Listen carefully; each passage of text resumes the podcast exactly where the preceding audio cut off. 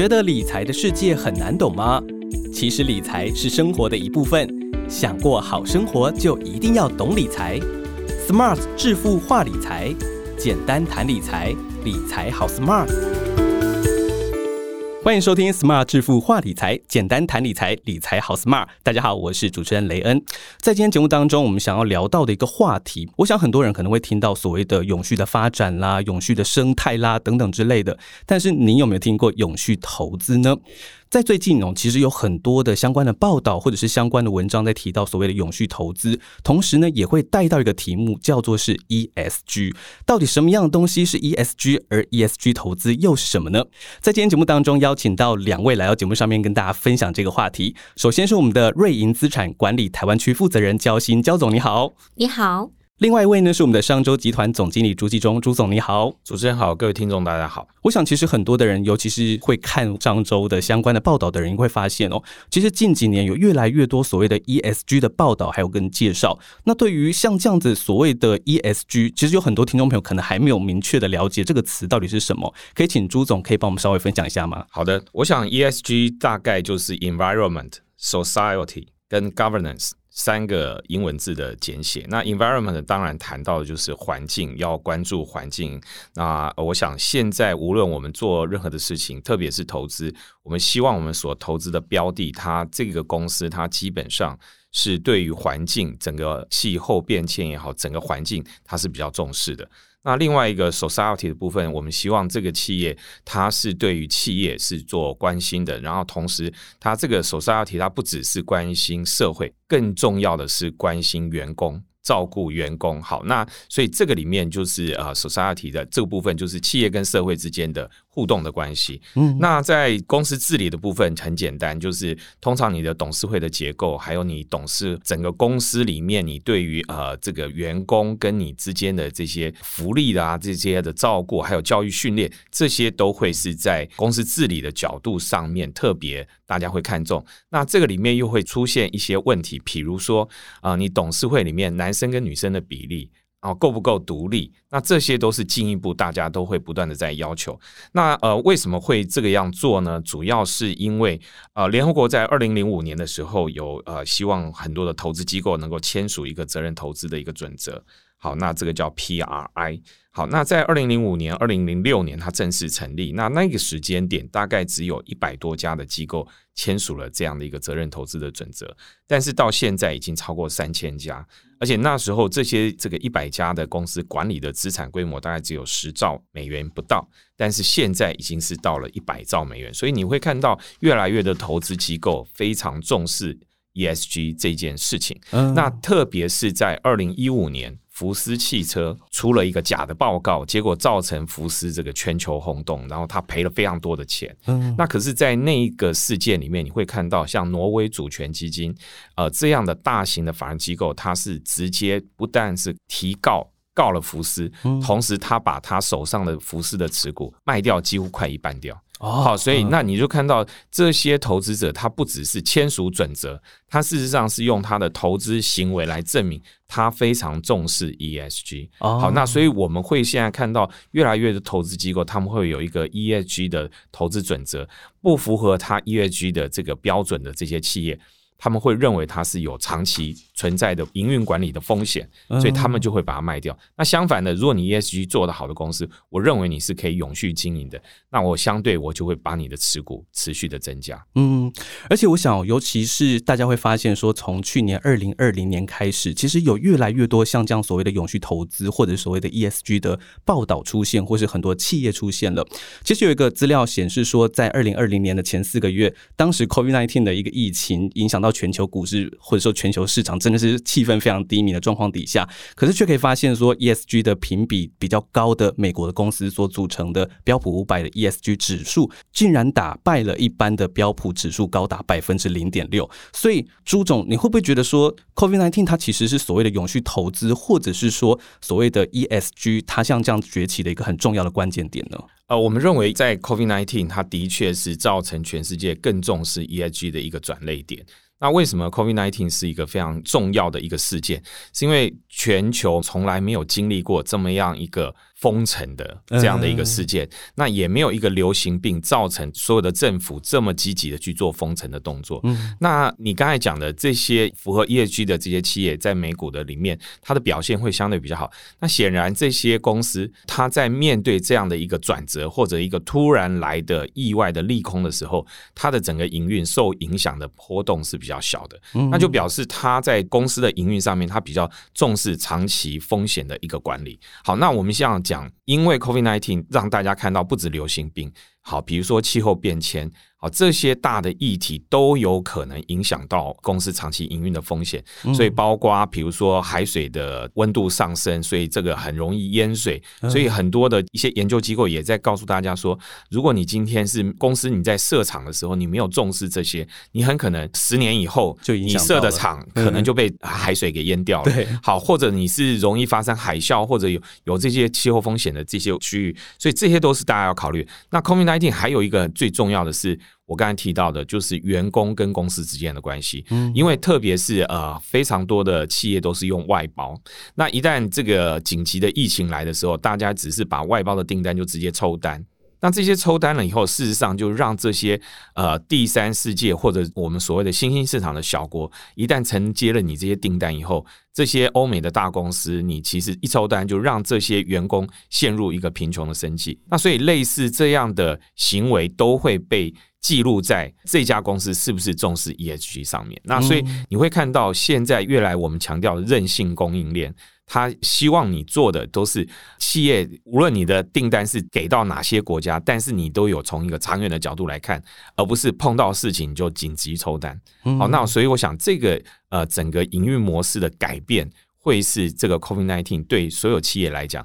最大的一个挑战。嗯，我想对于很多的投资人来说，其实真的，如果假设一旦关注到了现在慢慢在崛起，或者说慢慢的市场越来越大的 ESG 投资的状况的话，我们可能就要请问一下焦总了，可以让大家稍微了解一下，说在全球目前 ESG 基金的规模大概是什么样的状况呢？好的，我们现在看到的数据哈，就是二零二零年呢第四季的时候，全球在这个永续概念基金下面来讲的话，是吸引了非常多的一个资金的净流投入，大概高达是。一五二三亿的美金哦，那光讲这个数字，可能大家还没有什么样的感觉哈。可是如果我们光是从就是季跟季来比较好了，这个成长率是非常的高，因为光是跟第三季比，它其实就成长了高达八十八个 percent 哇。所以呢，我们来再详细的分呢，其实这个资金流入的地区，大部分也是从欧洲这边占的比重是最高的。欧洲这边流入的资产规模，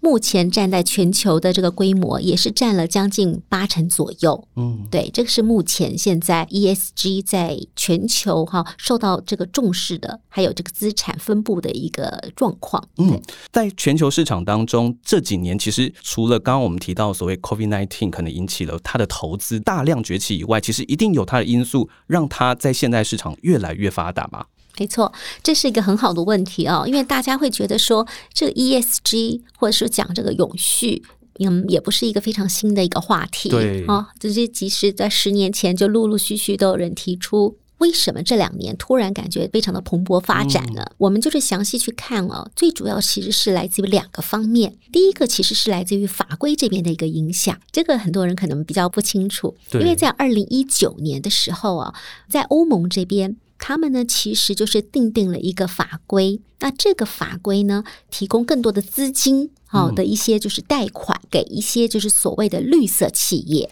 哦，对，因为大家记不记得，在十年前我们刚刚开始，其实讲到这一些所谓的像替代能源，嗯。啊，或者是一些这种水资源的方面的一些公司，对，其实这些公司呢，在当初成立的时候，他们都算是规模比较小。那也都算是一些比较新兴的一些呃商业的一些企业发展模式。对，那这一些公司呢，其实它要生存下去。资金来源的取得是蛮重要的，嗯，但是呢，可能很多大家都会想，银行业做的就是一个晴天的开伞，雨天收伞的一件事情哈。对，那所以呃，欧盟我觉得它蛮好的，就是在二零一九年制定了这一个法律，因为它会让就是说这些所谓的绿色企业在申请资金在营运上面来讲的话，会特别的有一些就是优先优惠的一些方便。嗯，那我我们看到就是说，由于这个法规的条例出来之后，是所以越来越多的这些企业，其实就它就比较能够就是永续的发展下去了。哦，所以其实我们想在这几年，尤其是近两年来，越来越多的一个市场成长，其实有两个很重要的因素，一个当然就是 COVID nineteen 的一个疫情，另外一个就是各国的法规其实也开始有一个像这样的动作，让这样的市场慢慢的蓬勃发展起来。没错。那当然讲到了 ESG 投资，对投资人来说最重要就是到底到底我们投资人应该要怎么样去进入到 ESG 投资的市场呢？嗯哼，是我想说，其实很多人已经开始有 ESG 的概念了哈。对。但是的确，诚如刚刚朱大哥讲的，就是 ESG 它其实是分成三个层面的事情。嗯。那我们现在投资人常常看到，可能就是环境保护。对。啊，看到的这些名字的基金或是投资的一些标的会比较多哈。但是其实我们如果用中文来详细哈，就是来了解 ESG 这三个字背后的含义哦，我会就是直接归纳成两句话。第一个，它是环境关怀；第二个呢，就是人类保护。其实它这个也就是刚刚回应了，像朱大哥提到的，我们借由 Covid nineteen 的事件，其实让我们更加的就是关注，好去思考我们人类跟环境中间的一些关系。嗯，对不对？Covid nineteen 的发生，让很多人开始有一个反思，是不是我们人类就是过去太就是无意识的滥用了地球的一些资源，造成大自然的一些反扑？那所以我们是不是要等于说爱护地球，对不对？要关怀的环境，所以我们可能就是在很多基金上面，我们已经可以看到，对，特别会重视，比如气候变迁啊，或是重视替代能源。或者是说重视水资源，所以这个问题其实很有意思，因为我们大家都知道说，地球其实百分之七十的 percent 是海洋嘛，嗯，我们以前不会想到说，怎么可能还会缺水呢？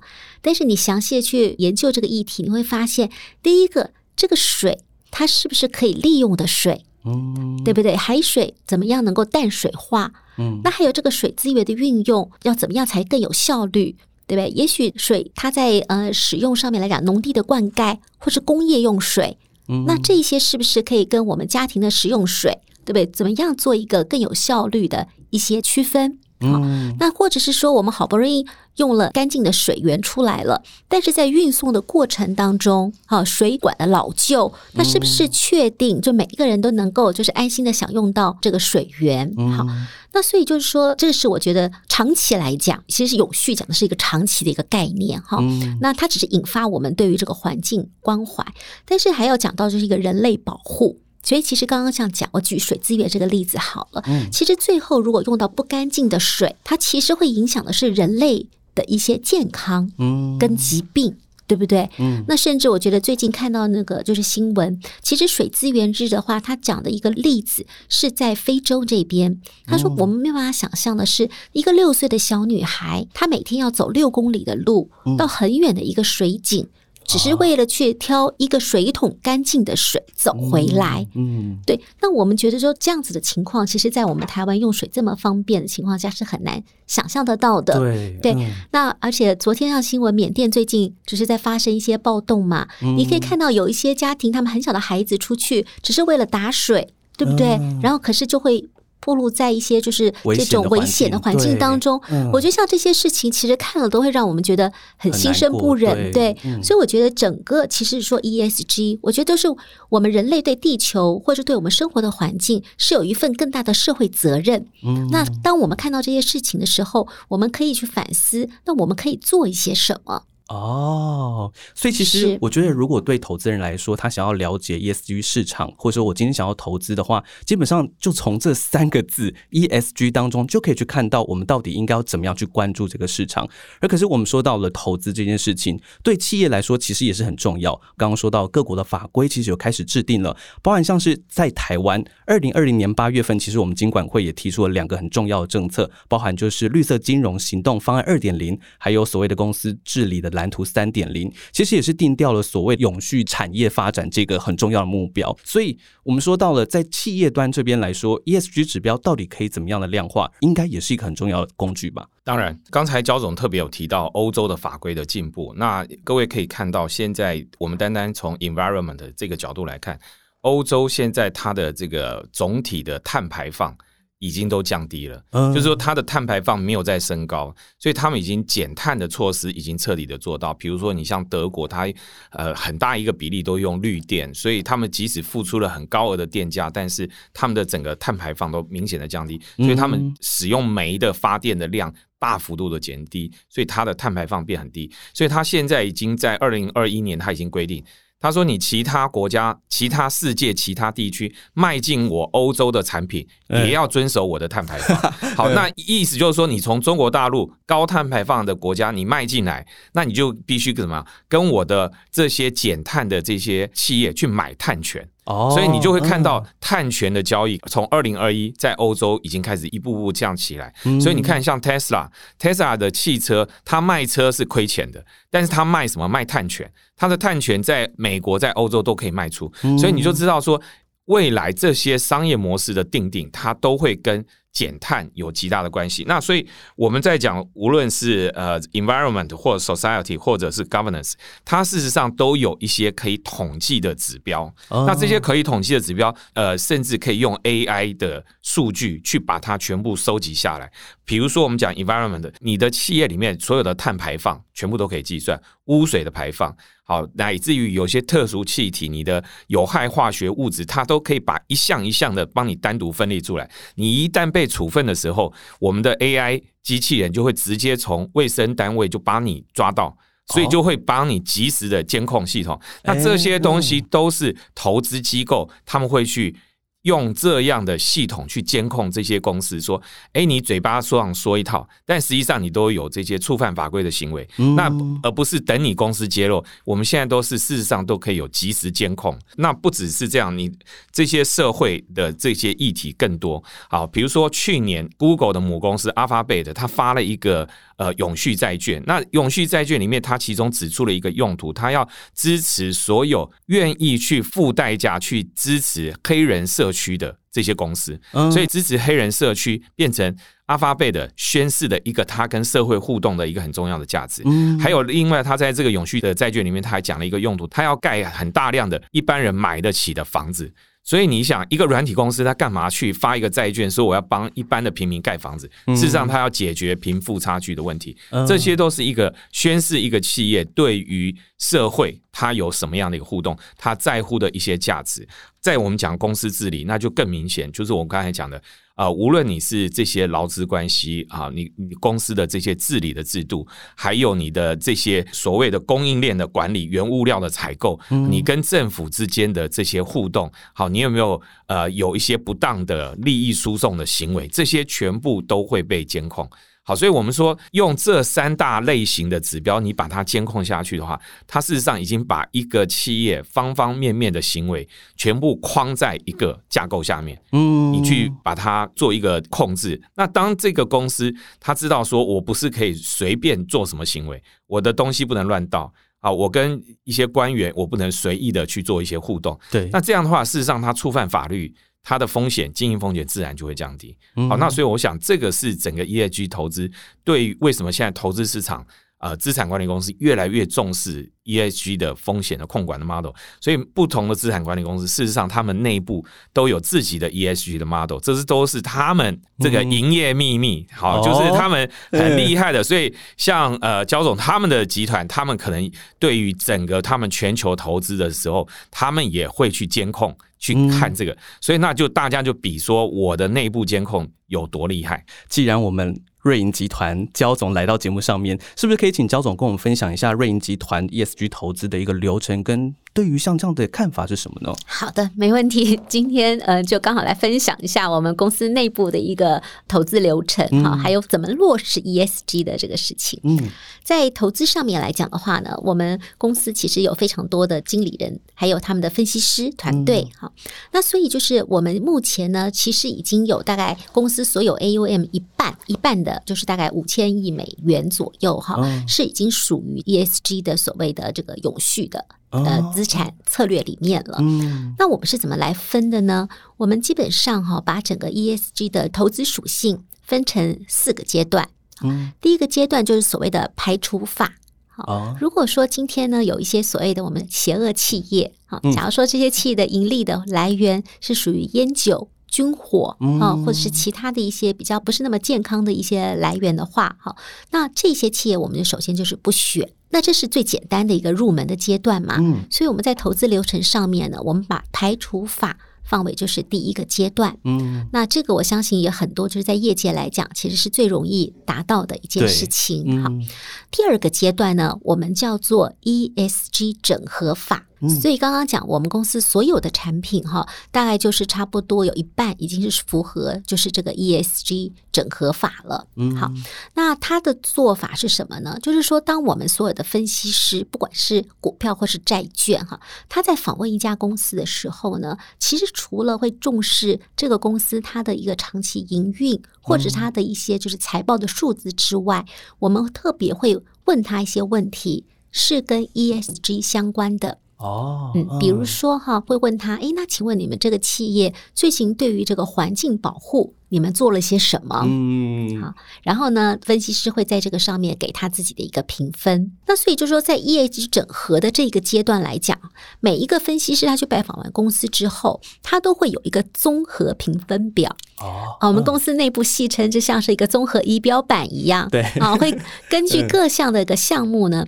最后他会有一个综合评分。嗯，综合评分会就会来，就是最后大家就会做决定了。来看，就是说，那这个企业它到底。值不值得投资？好，那通常来讲的话，综合评分高的，那我们才会把它列入就是投资的标的。那所以我说刚刚是讲到，我们公司就基本上所有的就是流程都是已经在这个阶段了。嗯，那接下来讲到第三个阶段，第三个阶段呢，其实我们就所谓的是 SI Focus，我们用中文来讲好了，它就是所谓的永续聚焦，或者是你要说聚焦永续也可以。好，那这个它的门槛就更严格了。你一定要在 ESG 这三个项目当中一定要通过哦，一定是要拿到，就是说至少及格，甚至说它在不同的产业上面它有不同的分数，嗯，好，你一定要拿到相对的较高的分数，嗯，我们才能够投资这一家标的，所以有不同的标准就对了，标准是更严格的。嗯，那我们公司集团内部呢，现在有从最高的集团上层哦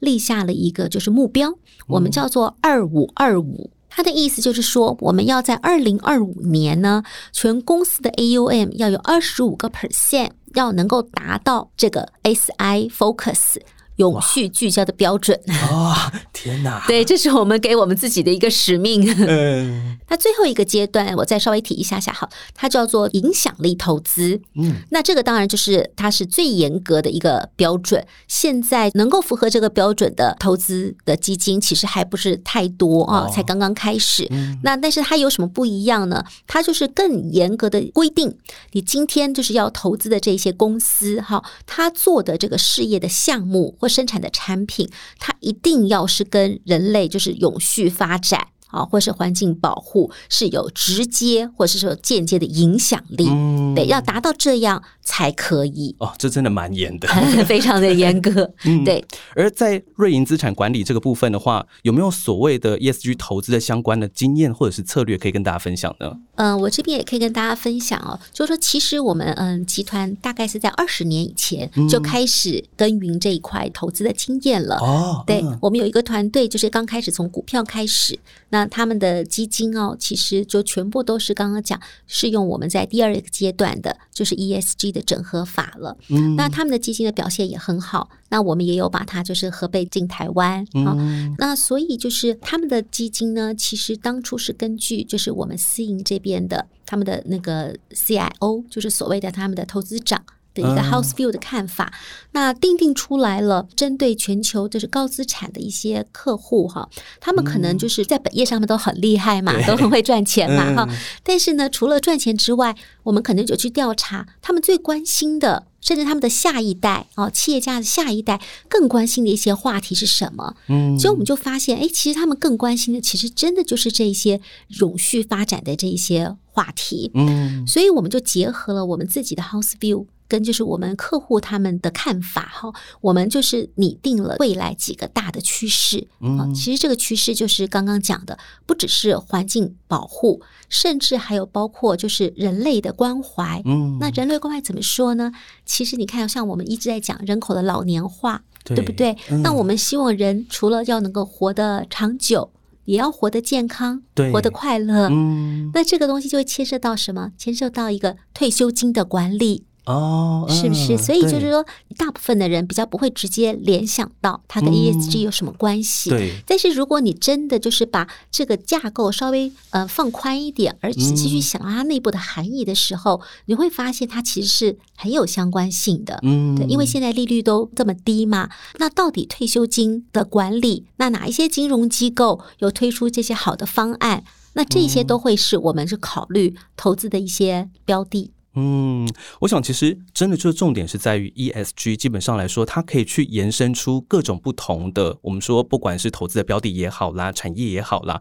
其实这些都是瑞银资产管理很重要的一个方向。如果假设我们一般的投资人或是企业，他今天想要做像这样所谓的 ESG 投资，是不是只能够找像基金的名称里面有我们说哦永续啦、环境啦，像这样子听起来好像感觉跟 ESG 比较相关的，还是说有没有什么其他的选项可以让大家做选择呢？是的，我想呃，这个问题也非常的好啊。当然，就是基金名称当中已经有永续，或者是说 ESG，这个是非常直观的，对对不对？很简单。但是我想就是，假如说今天对这个话题很有兴趣的朋友啊，还有另外一个方法，就是直接去看啊，有一些基金哈、它是不是掌握住像我刚刚说的这种大的一些趋势。哦，啊，嗯而且这些趋势其实就是，就算名字上面没有 ESG 三个字，但是它其实它的趋势跟我们刚刚讲的所有大的就是人类关怀、哦、永续生存、环境保护是相关的。好，那这个其实我觉得都是可以，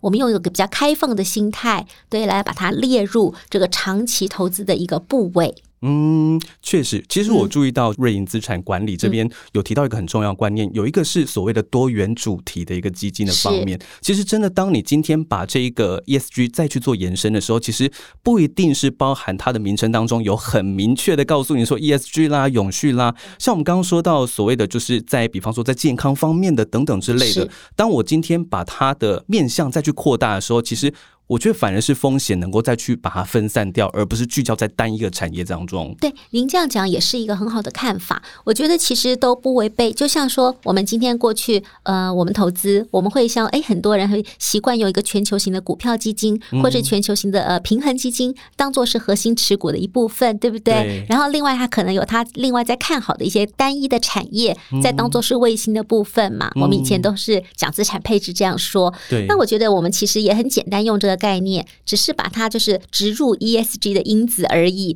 所以今天我们可以举例，像您刚刚提到的，我们可以用一个比较广阔的一个涵盖的层面，对不对？一次就是囊括了比较多的一些大的趋势跟主题，那当做是一个主要持股的一个就是核心部位。对，那如果说我们今天随着不同的时间点，也许我今天或者个人的兴趣啊，我我今天特别喜欢，比如说能源替代能源方面啊，或是我对碳排放特别的有感觉，那我可以就是选择可能单一产业这样子的基金、哦啊。那如果我今天对于水资源特别有兴趣，或是气候变迁有兴趣，那我再特别对不对？再再加入这个当我的卫星部位，我觉得其实都是可以的。嗯，所以其实大家可以再去研究一下，其实有各种不同的一个类项可以让大家去考虑的。是。而在今天最后，是不是请朱总来帮我们总结一下，为什么现在这个时间点非常重要，要来投资 ESG 呢？好，我想最重要的第一件事，我想就是全球极端气候的这个状况是越来越严重。对，那大家都看到，像比如说今年台湾缺水。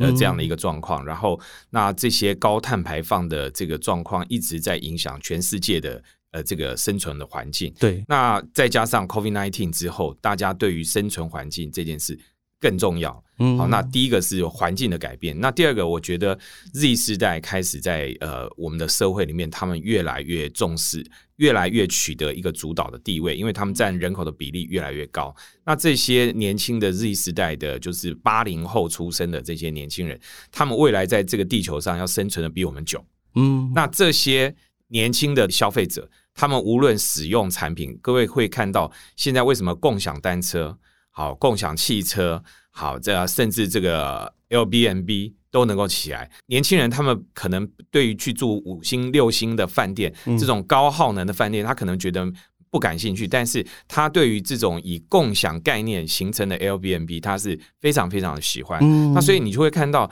他们当他们越来越在整个地球上面有主导权以后，他们的投资跟他们的消费行为，事实上都会回到 E S G 的精神。好，那所以我想，这个是我们对于未来从我们的消费者的使用端来，我们来看。那第三个，我想就是看成效。好，那呃，虽然现在我们还没有很明显的一个成效，说有标榜 ESG model 的基金，它的绩效一定会比没有标榜的传统的基金的绩效好。好，目前还没有那个完全的证实，但是我们至少已经看得出来，呃，比如说。欧洲的 ESG 指数在去年的一月到八月底这一段期间，它的表现是比传统的指数要好的。好，然后那你看到晨星的这个统计，它统计了超过一万档的他们这些专注于 ESG 的基金啊，他们去看了以后，他发觉哎。从去年的整个年度来看，它的下行的风险是比传统的基金要低了百分之二十，减少了百分之二十。所以看起来它至少在降低风险、降低波动上面，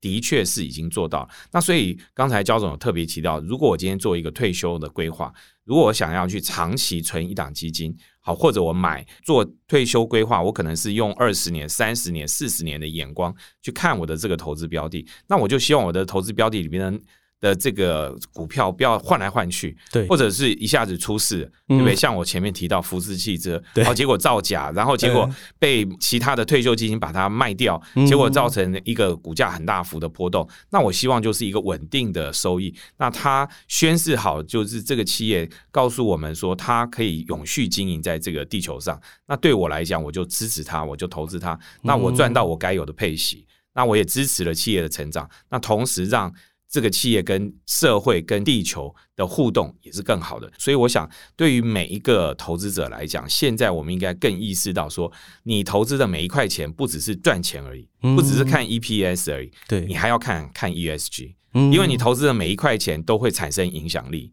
那我今天不是投资赚钱，我是把我的钱放在有影响力投资的标的上。那这样的话就可以改变世界，改变地球。哇，其实我觉得，当我们今天想法不一样的时候，对于像这样子，我们选择在标的上面也会有不一样的想法。今天邀请到两位来到节目上面跟大家谈 ESG 投资，相信大家应该真的获利很多。那在今天最后呢，还是感谢一下我们今天的两位的会谈人，包含我们的瑞银资产管理台湾区负责人焦新焦总，谢谢。哪里？谢谢谢。谢谢大家，也谢谢我们的商周集团总经理朱继忠朱总来到节目上面，谢谢。